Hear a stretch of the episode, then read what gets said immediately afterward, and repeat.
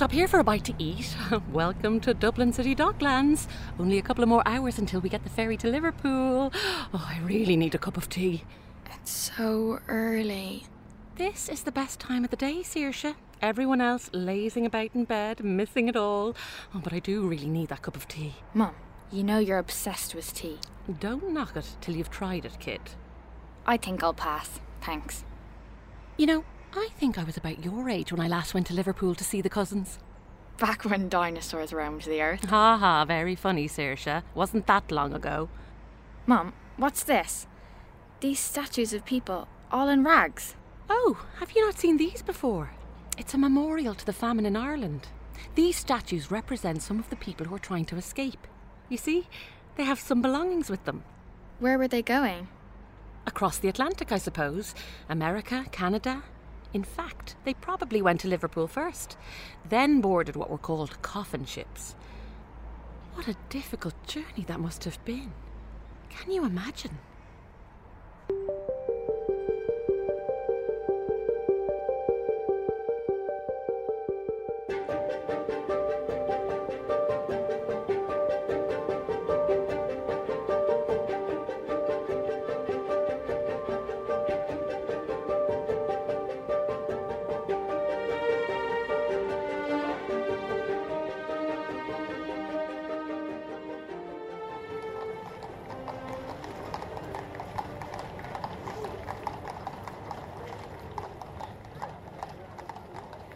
There's no other way, Margaret. It's too late to turn back now. We must go. This ticket to Canada is our chance at a fresh start. This doesn't feel like a fresh start. It feels like we are giving up. Leaving Ireland, the only place we've ever known. Leaving Ma. There's a new home for us somewhere else, Margaret. A better home. And your poor ma, God rest her soul, she would have wanted us to get through this, pet. Whatever it takes. Will you take the baby for a moment to see if you can get her to settle? Come here to me, Ellen, and stop your fussing. I don't think I could have imagined Dublin. I had been to Galway with my father once, but I had never been anywhere with so many people, and some of them wearing very fine clothes. A part of me was fascinated to see it, and as we came closer, I wondered if the port would be as enormous as my father said it was. But what awaited us was a sight I'll never forget. As we turned the corner, we saw hundreds and hundreds of people men, women, and children all walking and hobbling along the road towards the boats like a thousand weary ants. E- excuse me, where's this group coming from? We're from the Strokestown estate in Roscommon. We've walked all the way along the Grand Canal to get here. We've been sleeping out in the open air for days. The bailiff and his men didn't want us to stop at all, or even slow down. What a journey. How many of you are there? Well, there's well over a thousand people, I'd wager. We've all been given passage to Canada by the landlord of the estate at Strokestown, Major Denis Mahon. All of you? I've heard of a few tenants being assisted to leave, but this Major Denis Mahon must be a generous landlord. Mm, I don't know. Perhaps it was generosity, or perhaps we were a problem to get rid of. Either way, there's no food at home, so we have no choice. Some of the people here are unwell. It's a miracle they made it this far, if you ask me. Anyway, I best keep going. Good to meet you, and safe journey onwards. And you. Dad, these poor people. You see now, Margaret, we have no choice either. It's the same across the country. There's nothing left at home no potatoes, no grain, no hope. Except for these tickets right here in my hand. This is our hope.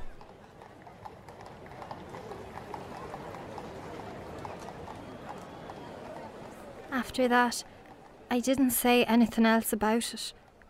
I knew my father was right. People at home were all leaving for America, Canada, or the workhouse, and some weren't even that lucky. We queued for the steamship to Liverpool in silence. My father said that people in Dublin had pointed and jeered at the Strokestown migrants as they walked through the city, as if it was their fault that they were in such dire circumstances. I felt angry that they could be so cruel. As we boarded the boat, I didn't look back at Dublin, but I imagined my mother at our cottage in Clare waving us off.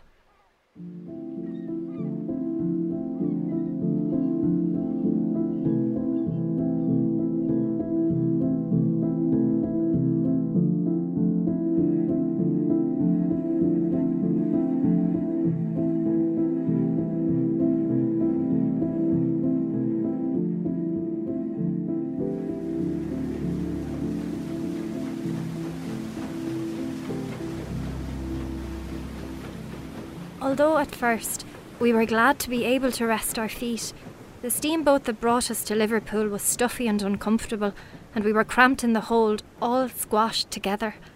The rest of the people were up on deck, and I couldn't decide which would have been worse.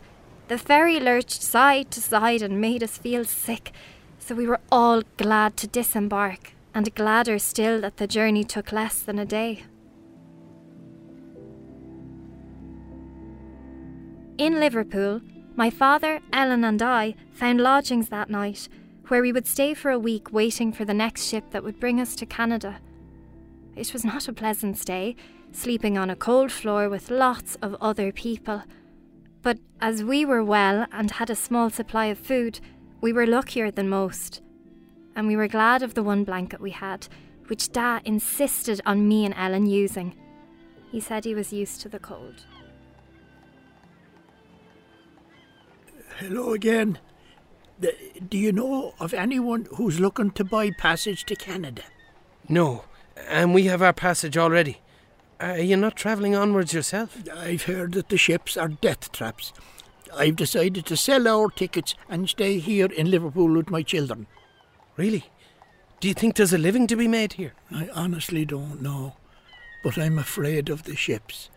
You hear terrible stories. Yeah, I've heard the stories. Yeah, but many people have managed the crossing, and I really believe there's a better life to be had in Canada. Well, I hope that's true for you. Godspeed.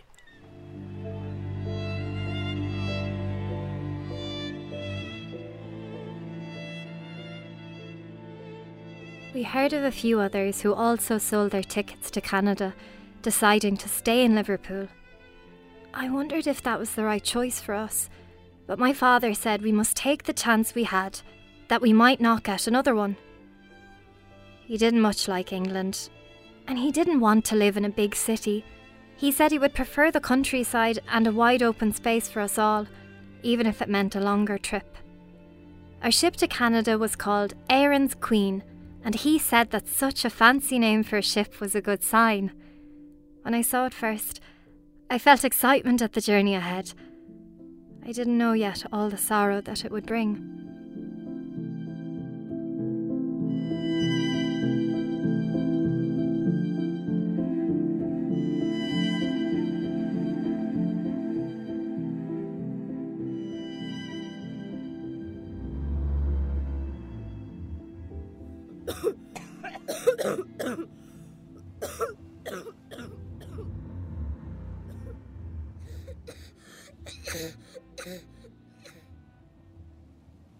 Our weeks at sea passed by in a blur. Below deck was stuffy and dark, and many people were sick and coughing. Some of them died. My father came down with fever soon after boarding, and after that, the days melted into one another. He tried to care for us, but he was sick, and all we could do was try to sleep. The captain would let us up on deck once a day, and when we went, Dad made us take deep breaths of the fresh sea air. He said it would keep us strong. But I wasn't sure I believed him. We could see no land in any direction, and I wondered if we would ever reach Canada at all.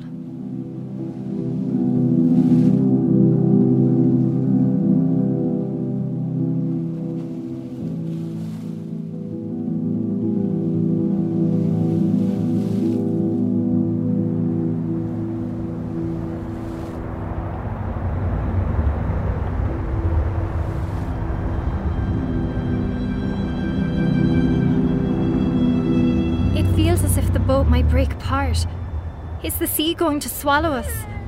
No, of course not. It's just a storm. This boat was built to be strong and to sail through any rough seas. I wish Ellen would settle. Do you think she's all right? Is she going to get sick? She's all right, Margaret. I'm worried for her. Don't be worrying, pet. Why don't you tell us a story?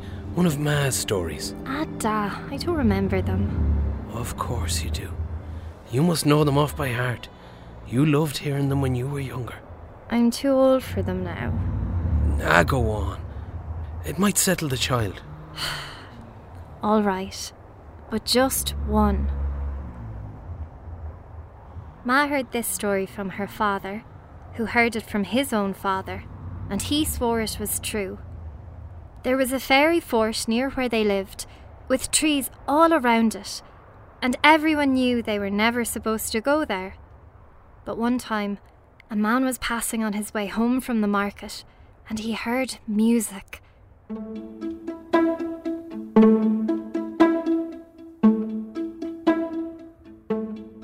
So he followed the sound into the fort, and you'll never guess what he saw a huge feast of meat and beer and wine and sweet cakes. And the fairies, for they were all there celebrating. They told the man to help himself to anything he wanted, anything at all. And he was tempted, of course he was. But he knew that if he ate anything, he could never, ever leave. So, for fear of causing them offence, and you would never wish to cause the fairies offence, he pretended to drink from their cups, and he let on that he was eating their food. But as soon as they all fell asleep, he ran home, and he never, ever went inside the fairy fort again.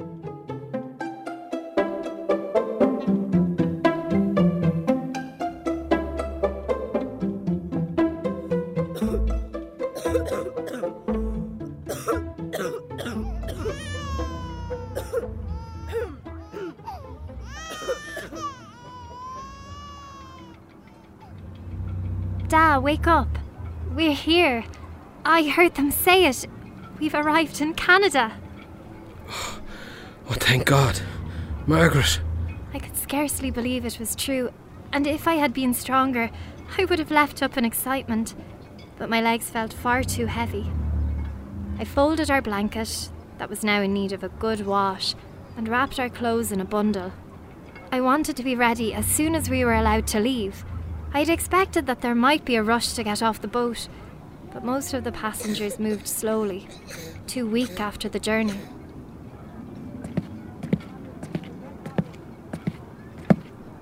All right, can everybody hear me? We're going to disembark here at Grosse Ile, an island off the coast of Quebec, so we are not yet on the mainland of Canada. And due to the high numbers of sick passengers, everyone needs to be inspected by the medical staff and brought through to quarantine.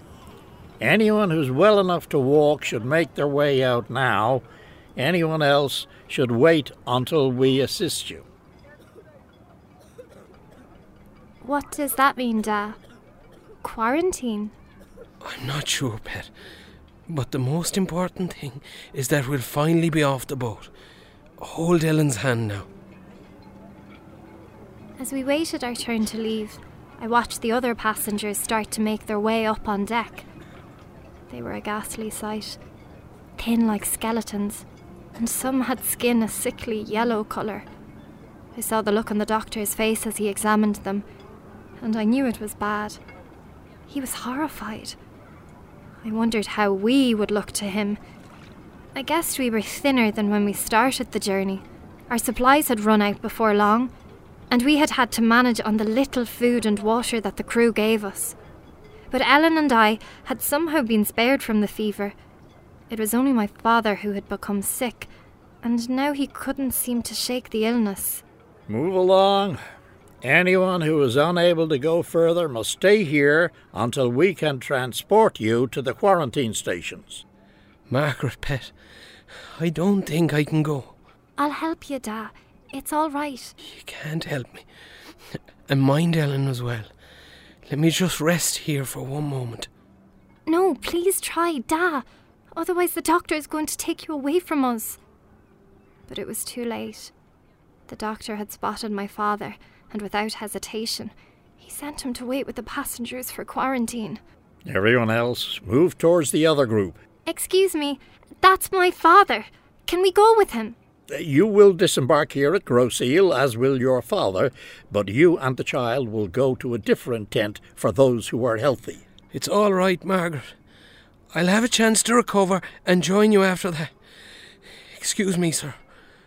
Where are you taking the children? Well, after we've registered them, I should think the Charitable Society of Catholic Ladies will take care of them. Don't worry, I'll find you there, Margaret, as soon as I'm better. Stay with Ellen. Don't let them separate you. I won't. I promise, Ta.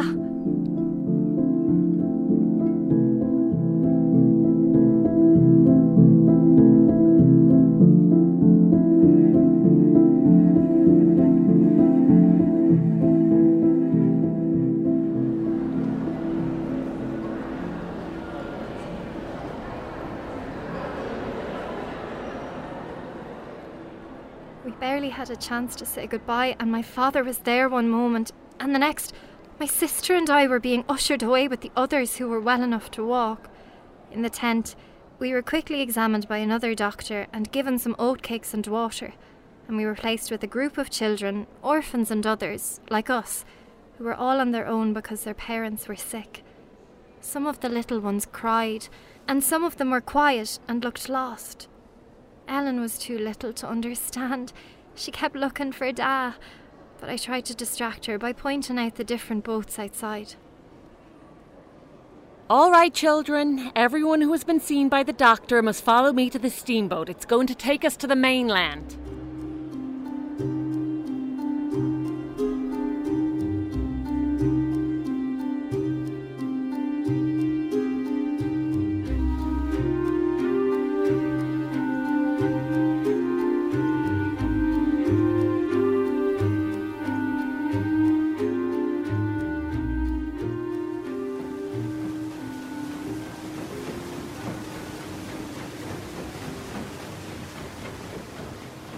Right, Ellen. Why don't I tell you another one of Ma's stories? She heard this one from her mother, and she told me when I was about your age.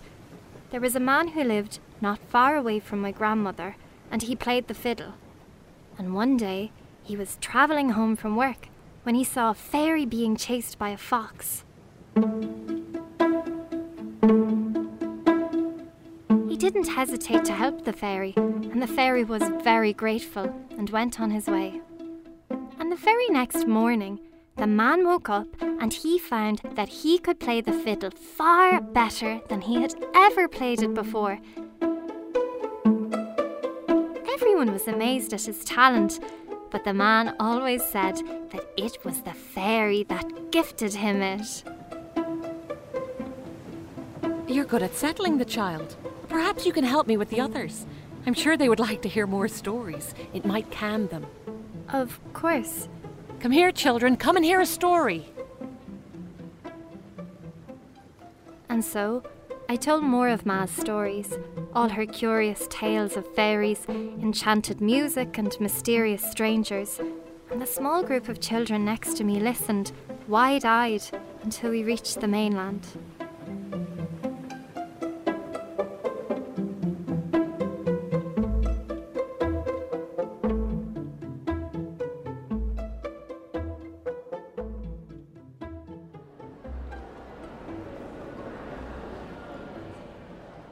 Thank you for your help on the boat. You're welcome. But it's a small thing to tell a story. Well, I think for a little moment you may have helped some of the children forget all they had been through, and that's no small thing. Now, I need to register all of your details. Where are you from and what age are you? We're from County Clare. I'm 16 and my sister is 2. Ah, I think you're probably too old to stay at the orphanage. We can help you find work, though. Maybe a family might take you in and you can help with the housework. Now, everyone in Quebec speaks French, and I'm sure you'll learn the language before too long. But there are also some Irish families already here who might be glad of someone like you from home. But I can't leave my sister. Well, do you have the means to take care of her? To pay for a roof over her head? Uh, we can mind her here and you can visit, and if you manage to get on your feet. No, I can't leave her. I'm grateful for your help, but I promised my father we'd stay together. Hmm. Oh, you're putting me in a bit of a tight spot here. You said I was good with the children. I could help at the orphanage. Well, I suppose we could always do with a resident storyteller. But you'll need to do more than that. There's cleaning, tending the infants. I can work hard. I'll do whatever is needed. And when my father recovers. All right. All right. We'll try it and see. Thank you. You're welcome. Oh, and here in Quebec we say merci. Merci.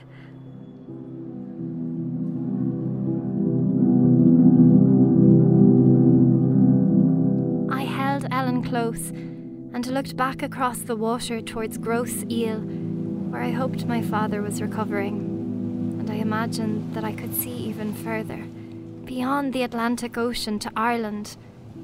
In my mind's eye, I saw it again. Our little cottage in Clare with my mother standing outside. She smiled at me, and I knew that I would never truly leave her behind.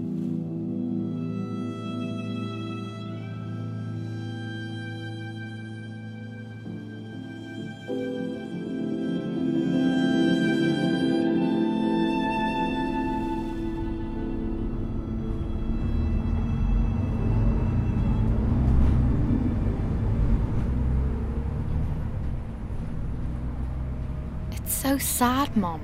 All those people who had to leave Ireland forever. Yes, it is sad. Did any of our ancestors leave? Oh, I've no doubt. We'd have to do a bit of research to find out, though. Ask Grandad if he knows about it. Maybe some of the relatives from County Clare might have left. I didn't know we had relatives from Clare. Oh, it was way back. There's no family there now, but there definitely was at one stage. Do you not remember Grandad talking about the ring fort? The Ring Fort. Yeah, you know, they sometimes call them fairy forts. There's supposedly one in Clare, near where our relatives lived. Fairies. Yes, fairies. Oh, Grandad used to tell a great story about the fairy fort. So it starts one night with a man on his way home when he hears music.